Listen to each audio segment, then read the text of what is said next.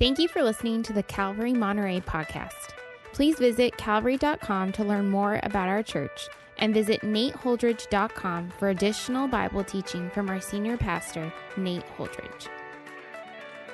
I don't know how many of you have ever heard the symptoms of a sickness or read of the symptoms of a sickness and have convinced yourself that you had that sickness only to find later in the hands of a real medical professional that it was all a figment of your imagination. Anybody ever been there before? You know you did a little webmd research and you started thinking to yourself like i think i have leprosy i'm pretty sure. I think that john in writing this letter has come to a place in chapter 2 verse 3 where he's concerned that the symptoms that he's been talking about people who have said that they were walking in the light, though they were walking in darkness, people who said they had no sin problem within, though they had many sins to confess, and people who said that they were not guilty of any sin, though they needed to utilize Jesus as their advocate to help them with sin. I think John was starting to think that maybe his readers, people in the church, people who loved Christ, that they were starting to think maybe John is talking about us Maybe we're the ones who are walking in darkness. Maybe we're the ones who have a sin problem that is unadmitted and undealt with. And so, John is going to do something both here and also throughout the entirety of this particular letter that is for the believers.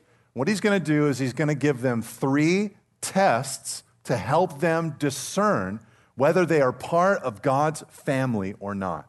Right, the three tests are these. Number one, he's going to give them a moral test.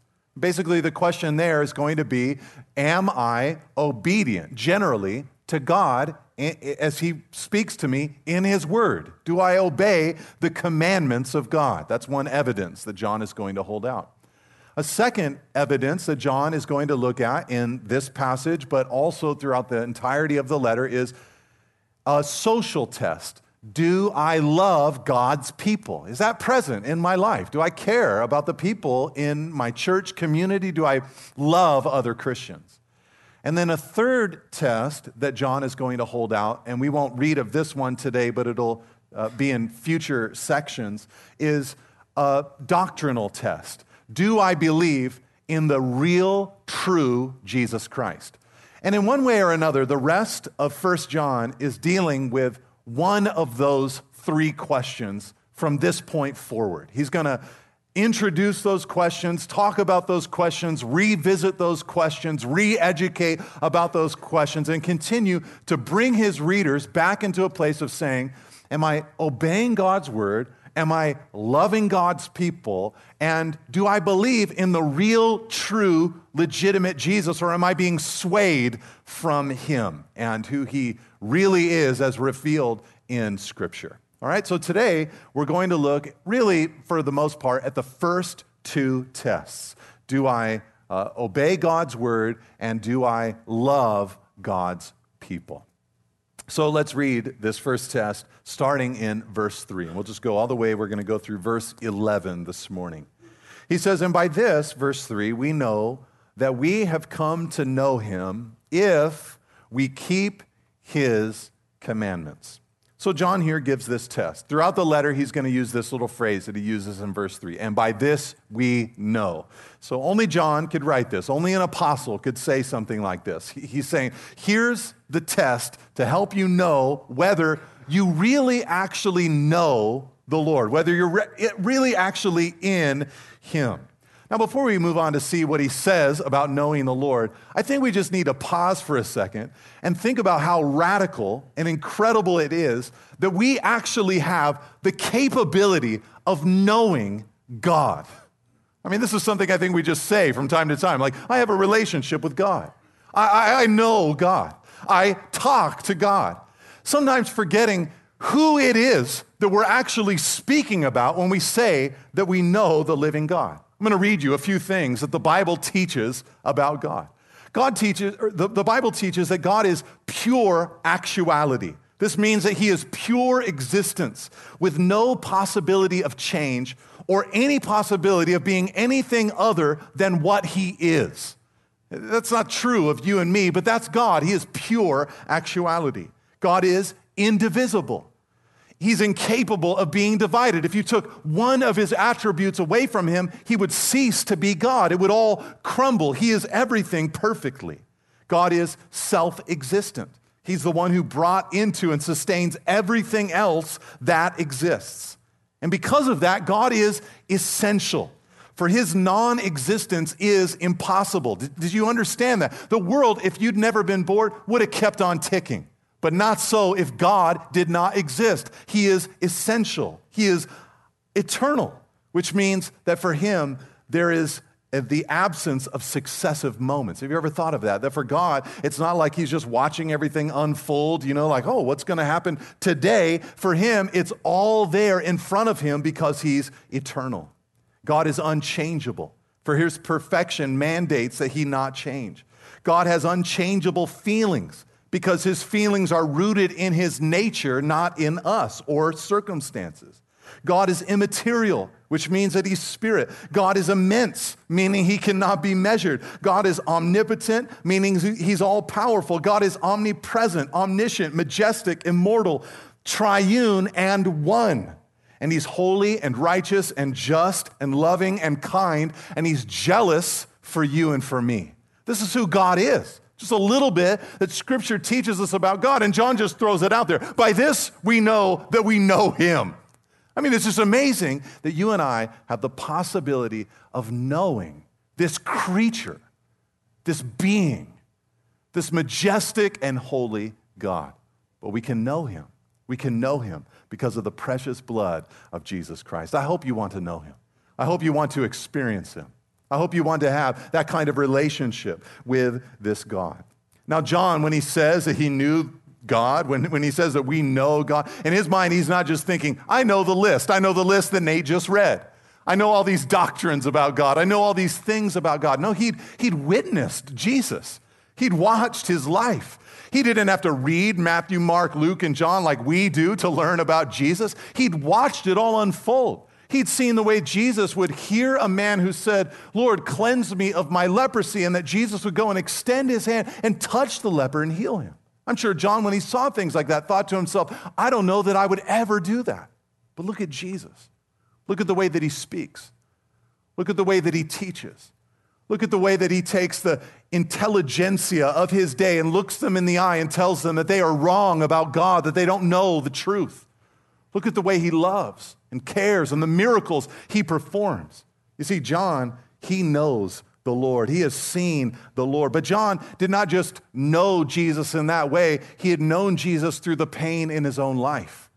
He'd seen victories. He'd seen Peter preach the gospel and 3,000 get saved in one moment. He'd seen people healed of illnesses. He'd seen the gospel advance to the ends of the earth. But he'd also experienced imprisonments. He'd also experienced beatings for being an apostle. And did you remember this? The first apostle to ever die for their faith was John's older brother, James. He'd been heartbroken. But through all of that, he'd experienced and he had known God. And so he just says, Brothers and sisters, this is the deal. We can know him. We can know him. But he says, By this we know that we know him. Here's the test. He says in verse 3 if we keep his commandments. If we keep his commandments. To John, this is the way that it worked. He thought, if you really truly know God, then here will be the evidence in your life. You will be a person who seeks to keep the commandments of God. You'll want to obey the Lord with your life. Now, I say it specifically that way because sometimes people get the cart before the horse. The Pharisees were like this. They thought if we obey God, then we can know God. But that's not what John is saying. In John's mind, he's already said God is light. To him, it's like God has shown his light upon a human heart, opened up our minds to who God is, helped us see the glorious gospel of Jesus Christ, helped us believe in Jesus and trust in him for the forgiveness of our sins. And then, after all of that light has shone, we say, I want to respond by being obedient to the commandments of the Lord. This is always the order that the New Testament teaches. You might remember Saul, who became Paul the Apostle. He's a good example of this. He was in rebellion against God. He was a Pharisee. He hated Christians. He was throwing them into prison and persecuting them. But a moment came in his life where he was on a road to Damascus with letters in his hand that gave him permission to persecute Christians in the city of Damascus. And as he was on his journey, a bright light shone from heaven and knocked him to the ground. The people that were with him, they heard the voice that Paul heard, but they could not hear it intelligibly. They didn't know the words that were spoken. It was like thunder to them. But Paul heard the Lord. And Paul said to him, Well, the Lord said to him, Saul, Saul, why are you persecuting me? It's hard for you to kick against the goats. And, and Saul said, Who are you, Lord? It, it was a word of submission, like, You're the Lord. Who, who are you? And Jesus said, I am Jesus, whom you are persecuting. And you see, at that moment, the light shone upon this man, and he lived the rest of his life after that moment in submission to the Lord, trying to obey what God had asked him to do. It begins with the light, and then we respond. But that's the way that it works. Notice, though, that John doesn't say, By this we know that we have come to know him if we've had a religious experience. He doesn't say, By this we know that we've come to know him if we can remember a moment where we had these crazy warm fuzzies he doesn't say by this we know that we know him. If there was a time during worship at this one conference we were at where all of a sudden we started crying and emotion was present in there. None of those things are invalid, but John isn't thinking about a religious experience. He's looking into a human life and saying, Do I see the fruit of obedience coming out of their lives? James said in James chapter 1 verse 22 that we must be doers of the word and not hearers only, deceiving ourselves.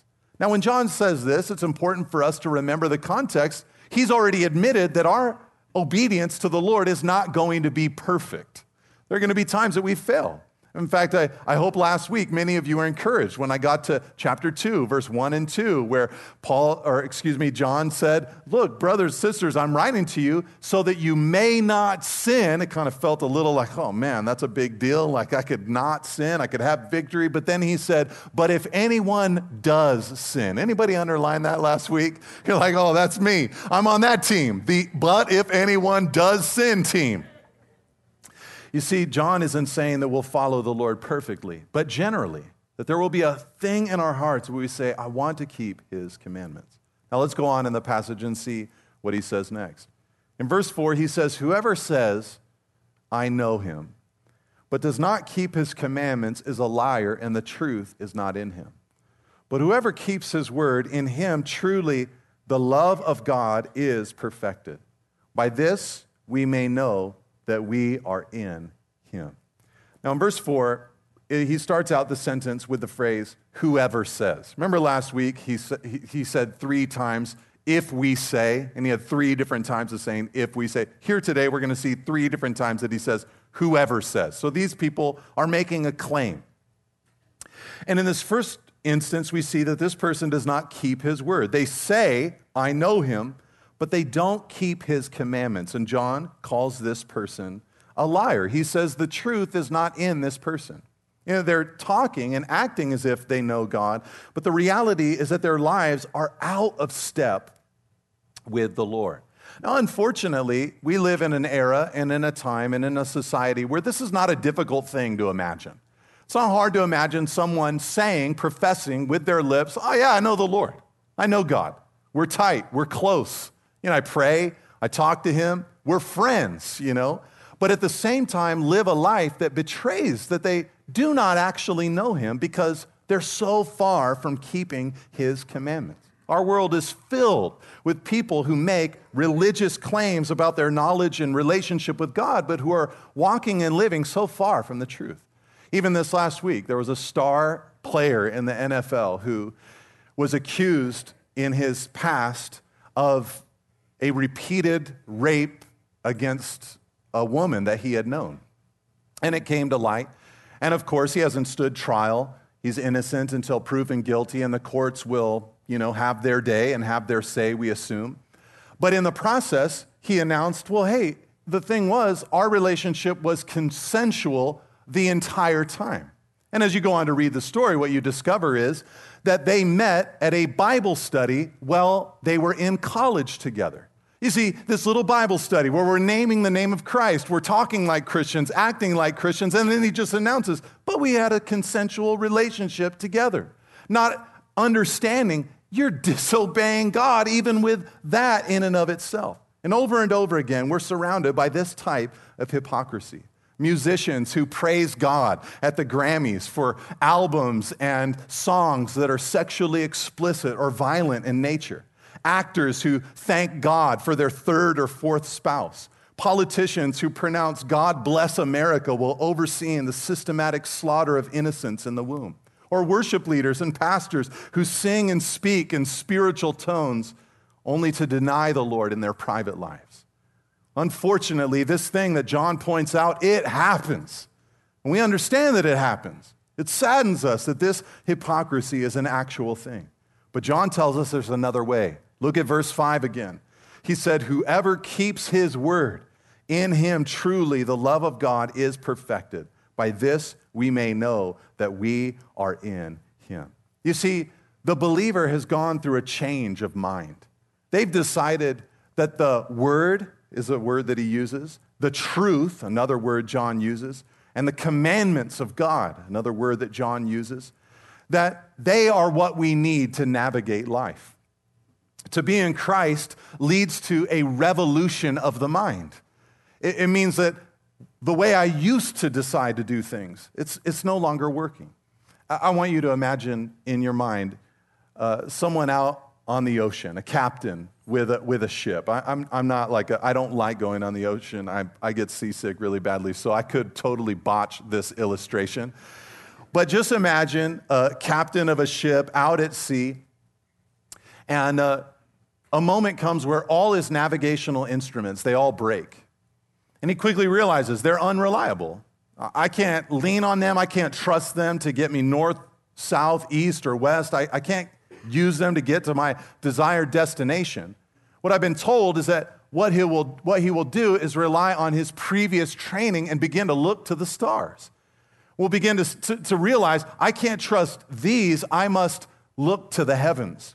And the reality for the Christian is that the Christian has come to a place where they recognize look, the, the, the navigational equipment that I built before Jesus, through my personal experiences, through my own opinion, through the teaching of the world, the influence of culture and society, through sins that were committed against me, the grid that I built to help me navigate life, it does not work. I instead have to look into the Word to figure out how to do and how to live life. That's what John is saying. He's saying for this person, it's like the love of God has been perfected inside of them. They've realized, number one, how much God loves them. Secondly, they have matured in their love for God. They've said, I'll obey you no matter what. And thirdly, God's love has begun to flow through their lives to other people. And so he says, Look, the commandments, that's what we're to be about. This person that lives that way, the love of God has been perfected inside of them. Now let's go on in verse 6 and see the specific commandment that the Lord wants us to adhere to. Remember, I told you the first test is that uh, the question of do I, uh, do I know God? Am I, am I loving God? And the second one is, am I loving his people? So here it is in verse 6. Whoever says he abides in him ought to walk in the same way in which he walked. Whoever says, the second whoever, whoever says he abides in him ought to walk in the same way in which he walked. Now he's talking about Jesus there. That's an intimidating thing, don't you think? To be told that if I abide in the Lord, I'm going to walk in the same way that Jesus walked. You see, a lot of people like to take Jesus, I think they like to turn him and twist him into their, their own thing. You know, kind of kind of hijack Jesus and put him onto their team. And this person is doing that. Whoever says, they're, they're saying, I abide in him, but they're taking Jesus and twisting him to be their, their own thing. In, in, in our era, this happens a lot. You know, Jesus is jammed into every box that people can contrive. You know, we, we like to refashion him. So you've got Republican Jesus, you've got Democrat Jesus, you got gay Jesus or gun toting Jesus. You got truth spitting Jesus and angry Jesus, or open border Jesus, or closed border Jesus, or racist Jesus, or envi- environmentally aware Jesus. We constantly like to change him and twist him and shove him into our box. Did I make everybody mad today? you can email Jeff at calvary.com. but the thing is, I like the real Jesus. I like the OG Jesus. I like the original Jesus. I like the Jesus who is the second person of the triune Godhead, who conspired within himself in seeing the brokenness of humanity from the foundation of the world to say, I will go for them. I will become one of them. I'll become one of them and live a perfect and sinless life as one of them so that I can sacrifice myself for them. I will shed my blood so that they can be forgiven of their sin. I like the Jesus who then rose from the dead, proving that his sacrifice was sufficient for the saving of our souls. And I like the Jesus who then ascended to the right hand of the Father, and when he did, poured out his Holy Spirit and made a new humanity called the church, the ecclesia, to dwell and live here on earth in the world, yet not of it. I like that Jesus who promised that just as he came once, he's coming again. And I'm praying for his return. You see, people like to take Jesus and make him whatever they want him to be, but this is the real Jesus that John is talking about. And he tells us that we're to walk, if we, if we really are abiding in, in God, if we're really continuing with him, we're to walk as Jesus walked. Now, it's one thing if I say it. You know, like I said earlier, I have to read Matthew and Mark and Luke and John. I have to read about Jesus' life. I have to put the details together. I have to imagine them in my mind. And we're going to do some imagining as a church in the next year because I'm going to teach the book of Matthew starting out next year. And we're going to think about Jesus and who he is. But John, like I said earlier, had that front row seat. He had watched Jesus, he had seen Jesus do impossible things. And here he is saying, We got to walk like Jesus walked. I mean, for goodness sake, John was in the boat when Jesus walked on the water. And here he says we must walk like Jesus walked. What does he mean? Does he mean that we need to walk on water, that we need to do miracles, that we need to have that kind of power in our lives? No, in the context, that's not at all what John is talking about. He's not saying we need to walk on water, he's saying we need to walk in love just like Jesus. You see, that was Jesus' style. He loved the people that were around him, he served them and cared for them. You might remember on the night that Jesus was betrayed, his last night with his disciples, there came a moment, and John gives commentary to it. He says, Jesus knew full well where he'd come from God's presence, God's throne room, and where he was going back into the presence of his Father in heaven. But with that knowledge, he took up his garments, tied them around his waist, took a bowl, filled it with water, and began to wash his disciples' feet. It was the task of the lowest slave in the house. When he came to Peter, Peter objected. You can't wash my feet. You know, you're my Lord, you're my master. You can't wash my feet. But Jesus said, If I don't wash your feet, then you have no part with me, and I have no part with you. And then he said it this way look at the screen, John 13, verse 14 and 15. He said, If I then, your Lord and teacher, have washed your feet, you also ought to wash one another's feet. For I have given you an example that you also should do just as I have done to you. You see, the way of Jesus is loving the people of God, serving the people of God.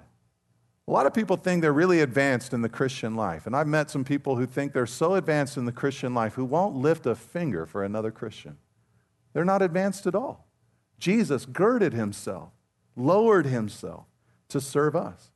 John said in verse 7 to continue on in this passage in 1 John chapter 2, he said, Beloved, I am writing you no new commandment, but an old commandment that you have had from the beginning. The old commandment is the word that you have heard. You see, John announces this whole thing of loving like Jesus, walking like Jesus. It's not a new commandment. He tells his readers, he's like, it's an old commandment. You've heard it from the very beginning. Now, if you go into, into the Old Testament, you'll discover that love for God, Deuteronomy 6 5, and love for our neighbor, Leviticus chapter 19, these are things that God had taught. We're to love God, we're to love our neighbor as we love ourselves. They're not things that Jesus invented or that Jesus started. They were there from the very beginning. These were old commandments. You look all the way back in the Old Testament and you see we are to love for and care for other people. It's a Bible basic. But John also says not only is it a Bible basic, it's a, it's a Christian basic. That's why he says in verse 7, you've heard it from the beginning. I mean, if you think about it, the idea that we should love other believers, it's embedded into the message of the gospel itself. Because you see, the gospel doesn't say God so loved you that he sent his only begotten son, but that God so loved the world that he sent his only begotten son. So when we are offered salvation, it's a, it's a salvation that's being offered to every human being on the face of the earth. And when we receive it individually, we recognize almost intuitively, but there are other people that God loves. It's not just for me. When I pray, I'm to pray, as Jesus said, our Father, not my Father, but our Father in heaven, is what Jesus said. The idea of the gospel has embedded within it that God is a respecter of no person. There's no tribe, nation, tongue, gender that he doesn't want to reach. He cares for the whole world. It's a Christian basic. It, it, it, goes to the very beginning of when we first heard the gospel. But notice what John continues to say in verse 8 he says, At the same time, it is a new commandment that I am writing to you, which is true in him and in you, because the darkness is passing away and the true light is already shining. So, on the one hand, John said, Look, this whole thing, the love, it's an old commandment.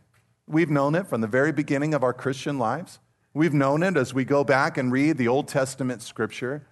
But at the same time, there is something new about it.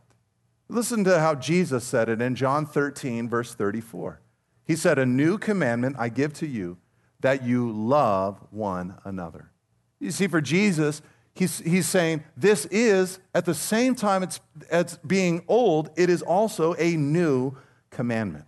How did Jesus make love into a new commandment for us? Well, I think on one hand, Jesus put a new emphasis on love. You know, the, the, the people that were around in Jesus' day, it's not like they wouldn't have known the scriptures that talked about love in the Old Testament era, but they were just kind of buried. They were just kind of hidden. It was like, okay, it's, it's, it's one of the things that we should be about. But, but Jesus gave love a place of prominence. It's like, it's like he put it on the marquee. It's like in his mind, he said, This is the thing that if you can get this one, you're going to get all the others. You know, it's, it's the one that if it becomes a major part of your view of the world and the way that you live life, then, then all the other things that I ask you to do, you're going to have an easier time doing those things because it will flow from an attitude, from a heart of love. But Jesus also, man, he just made love more radical. I mean, I don't know if you've ever read Matthew chapter 5 and just been shocked at what you find there. He, he tells people to pray for their enemies and those who persecute them. He tells people who are being compelled to go travel one mile by Roman soldiers to instead go two miles. He tells people who are hit or beaten to turn the other cheek. He just made it into a more radical thing than they had previously understood. They were in an eye for an eye and a tooth for a tooth kind of culture, and Jesus blew that culture out of the water and said, No, I'm, I'm, I want to show you how radical this love is supposed to be. And Jesus put a new target to love. I mean, one day, one of them made a mistake of asking Jesus, Hey, Lord, who is my neighbor? You know, it says, Love your neighbor as yourself. Who is my neighbor? They had a real tight definition of that, you know, like 15 feet, that's it, you know, or so, I don't know what it was, but it was a real tight definition. But Jesus opened up the definition by telling them the story, the, the parable of the Good Samaritan, the story of the Good Samaritan talking about a man who reached beyond racial borders, a man who found someone who was downcast and hurting and extended himself for a great period of time to help this man come back into wholeness. Jesus also gave a new depth to love. The whole world Jesus said. God so loved the whole world. And I think that by the power of Jesus, he made possible for love to always be fresh, so therefore always new. I don't know if you've ever had the experience where you're just having a bad attitude about something, a bad attitude about someone else, and the Spirit of God by himself whispers into your heart, you need to love them.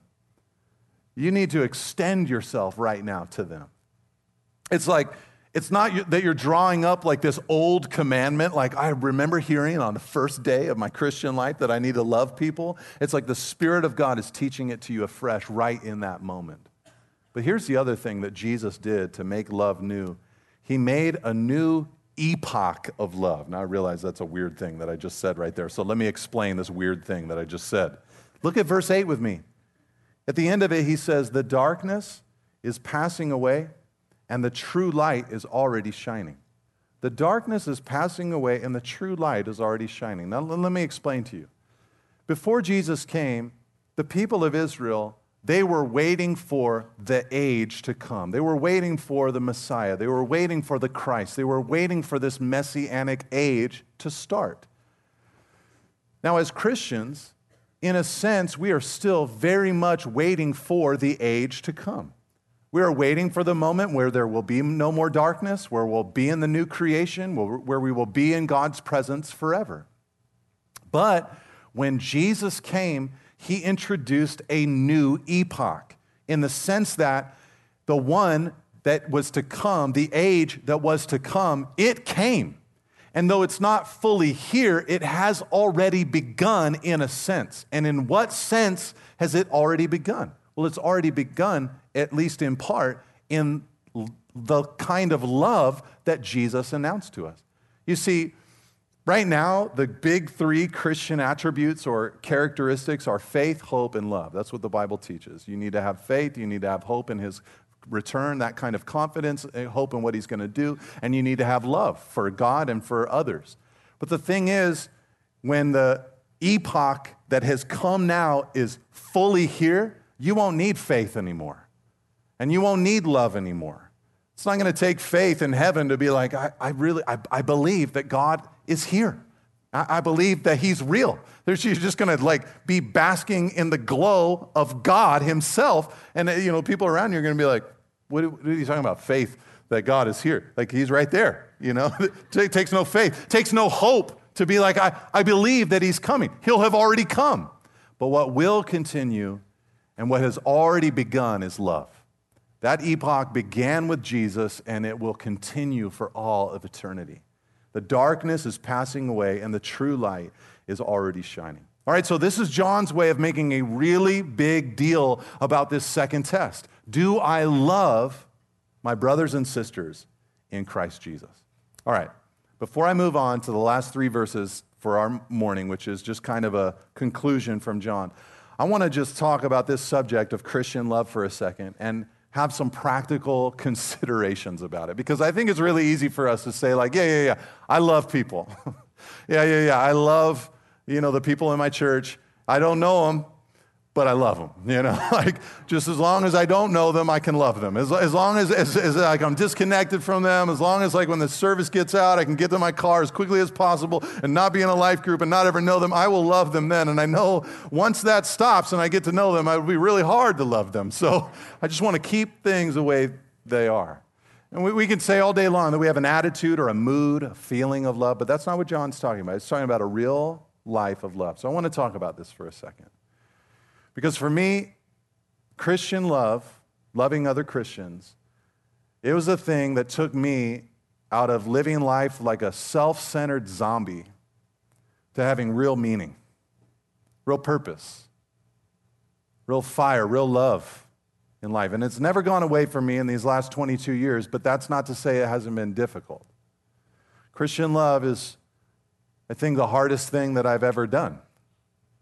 It can be painful, it can be awkward, it can be difficult. And I wanted to share with you just a couple of lessons that I've learned about Christian love because I have a real hard to de romanticize this whole thing. You know, where we get the idea that, like, I'm going to get into a life group and we're going to, like, lock arms and there's going to be the bonfire in the middle and we're just going to be, like, singing hallelujah over and over again or kumbaya or whatever. And like all my deepest fears are they're going to love me and accept me. And it's just going to be this beautiful time together one thing you have to understand is that when you love other christians there will be times i wanted to say this that you will be disappointed you will be disappointed you know because we have sin you're not dealing with perfect, glorified people. You're dealing with people that are still in the sanctification process like you are. So there will be times that you're betrayed like Jesus was betrayed, denied like Jesus was denied, where favoritism takes place. You know, you're going to experience things like that. You'll experience real, tangible disappointments. You'll also experience stretching.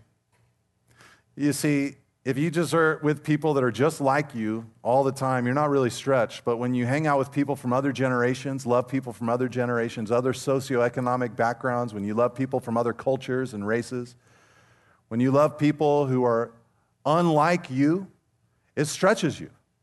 It, it helps you see some of your own limitations. And it, it's good for you, but it's stretching. And in love for other believers, another thing it will do is it, it might just reveal you. You, know, you think you're all spiritual, and then you get in a room where you're trying to serve other people and you start realizing your own flesh, your own weaknesses. You sign up for a ministry, you're like, yeah, that felt good to like sign up. Yeah, like signing up for it always feels good. The signing up, it's, but then when the moment comes where you have to go, you have to, you have to show up early, you have to do something hard, your television's going to be calling, you know, saying, like, please stay, hang out with me, spend time in my presence. You know, it will be difficult. It will reveal who you are, your weaknesses. And loving other believers, here's another thing I've learned it will make you tired, it will fatigue you. There was a time in Jesus' life where they didn't even have a chance to eat food. They were so busy loving other people. Jesus said to his disciples, Let's get away for a little while and be alone. They tried, and that's when the 5,000 followed, and Jesus had to feed the 5,000. It didn't work. They didn't get the break they were looking for. Some people try to get all mystical about the story where Jesus was in the boat with the disciples, huge storm, so big that it freaked out seasoned fishermen from the Sea of Galilee, and Jesus was asleep in the stern of the boat. And some people try to figure it out like, what does that mean? What is going on? How was he asleep? I, he was asleep because he was tired. He was so tired from loving people, helping people, ministering to people. It just took the energy out of him. It fatigued his life. So you got to be ready for that disappointment, stretching, revealing, fatigue.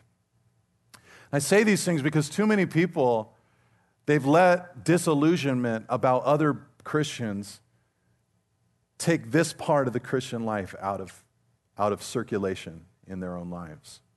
They've, they've removed themselves from the opportunity to love other believers because they've been hurt. I remember when I was a little boy, and baseball was different back then. Nowadays, you know, they start out at T-ball and the balls are squishy, and then they move up to coach pitch where the coach is throwing perfect strikes or a little machine is throwing perfect strikes. But in my day, we played with hard baseballs the whole time, and you went straight from T-ball into other little kids like you, like little maniacs trying to figure out how to throw a strike.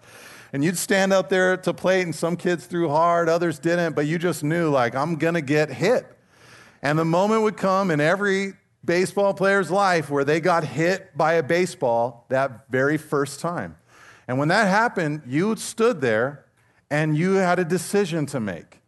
Am I going to still play this game? like, if this is what happens, if this is what occurs, will I still play this game? And am I willing to deal with it?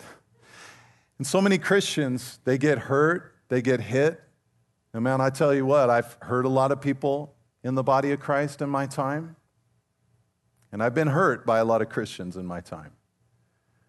And you have to make a decision that even when you get plunked, you're going to stay in the game, that you're going to continue on in Christian charity and love. John had this. John had suffered immensely at the hands of even Christians, but he kept on moving in his desire to love other believers. Now, after saying all of that, some of you might be sitting there saying to yourself, like, man, Nate, you made it sound terrible. Why would I want to do this? Why would I want to extend myself? Why would I want to spend my life loving others?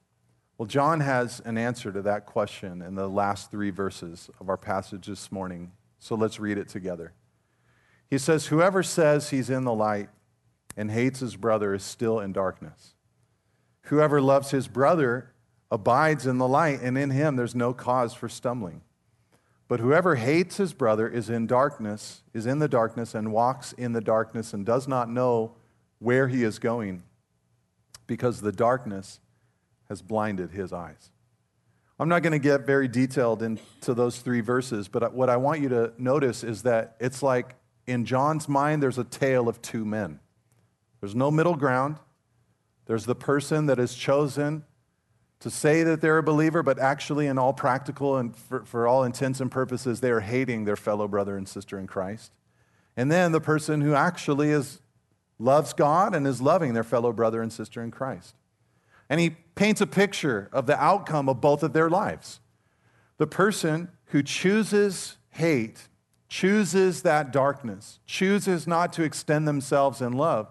He says this person, the way he describes him is he walks in darkness, he does not know where he is going, he is blind. In other words, it's like he enters into this path of darkness and all he gets is more darkness. It just perpetuates. You can imagine a person like this early on in life saying, Life is about me. I'm going to spend it on myself. I'm not going to spend it on others. Life is about me. And then fast forward three, four, five, six decades into the future. And there they are, alone, dying, not having made an impact, not having blessed generations behind them, spending it on the self. All they got was more darkness, John is saying. But the second path, is the one where a person says, I love God. His light has shone upon my heart, and He's shown me that I need to love other people, and I'm going to obey Him in that. And they enter onto that path, and what they get is more light. It started with light, but they just get more and more light. There's no cause for stumbling in that person, John says. They're not tripping themselves up. They see themselves accurately. They're not self deceived, but they also see other people the way that God wants them to be seen.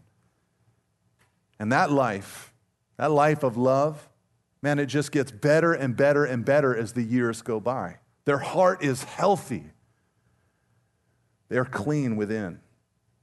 So I think John has stated a good case for us. And I want to live that life of love, that life in the light of God. All right. I hope that you desire that. I hope you want that. I want to close by giving to you some applications of this passage. Okay, I'll put them on the screen for you. I'll run through them real quick. But here's seven applications of this text. There's many more, but here's seven t- t- for you to consider. Number one, let John's test have access to your life. Let John's test have access to your life. Don't let it be just a thing of, I had an experience, I had a religious, you know, kind of moment, it was a spiritual moment, boom, test is passed. That's not the test that's held out by John. John says, by this we know that we know him if we keep his commandments. So let that test into your life. Number two, spend time studying the implications of the cross of Jesus Christ. If part of this is being perfected in love, having our eyes open to his love, then we should think about the cross and what it actually does. So, online, where I put these notes, uh, at nateholdridge.com. I actually gave you a couple resources that you could check out. One is a book by John Stott called The Cross of Christ. So I told you to think about the cross of Christ. It's a great book about the cross of Christ. And then I also put a bunch of articles that I've written about the cross of Christ uh, over the years that also might help you. A little bit less reading than John Stott's book. Number three, study the attributes of God. If we're talking about knowing Him, then it is good for us to spend time thinking about his attributes, what they are. I rattled off a bunch of them earlier in the teaching today, but it'd be good for us to study these attributes. Number four, put a spine back in the word love. It's a tough word. It's an active word. It's a strong word. It's not a sentimental, sappy, limp word. It's a strong word. And I want you to see it that way. Think about the love of Jesus that will help you think about how strong love really is.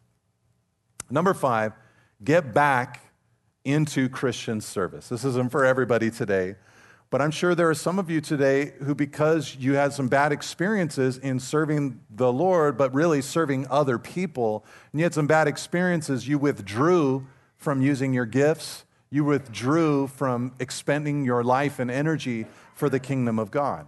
But I'd encourage you to get back into Christian service. If, if you're spiritually healthy, it's a good place for you to be in. Number six, find an encourager. Now, I'd like to qualify this for a second. What I mean by finding an encourager, there are, there's a certain type of encourager that's a dime a dozen. And, and this encourager, what, what they are is when you go to them and you tell them what you're going through, what you're feeling, and what you'd like to do, they just generally say, like, yeah, you should do that. That kind of, they're all over the place. They're terrible. They won't tell you the truth. They just want to know, like, what are you going to be happy with? And I'll tell you that. What I'm saying is look for encouragers who, when you're discouraged about loving other believers, they will encourage you to keep going. Okay? Find encouragers like that, co laborers in Christ that you can look to to say, man, we're going to keep doing this. And then number seven, this one's kind of freaky, but number seven, write your obituary. I did this as an exercise recently where I spent some time writing Nate Holdridge's obituary. It wasn't a like how I died, you know, kind of obituary, but it was like what I left behind. What kind of impact was there? The reason why I think this could be helpful for some of you is it puts in perspective what life is really all about. I think if you do this, what you'll discover is how right John was. That it really does come down to loving other people and the impact you make in other people's lives. All right, a little side bonus word of advice. If you do this and you're married, don't then give it to your spouse to read your obituary. It's a really sad experience for them, and I learned this from personal uh, trial and error. so just keep it to yourself or show it to your friends because they're cool with the fact that you're going to die someday. Thank you for listening. If you'd like more teachings and information about Calvary Monterey, please visit calvary.com. You can also find books, teachings through the Bible, and articles from our senior pastor at nateholdridge.com. Thanks again for tuning in. See you next week.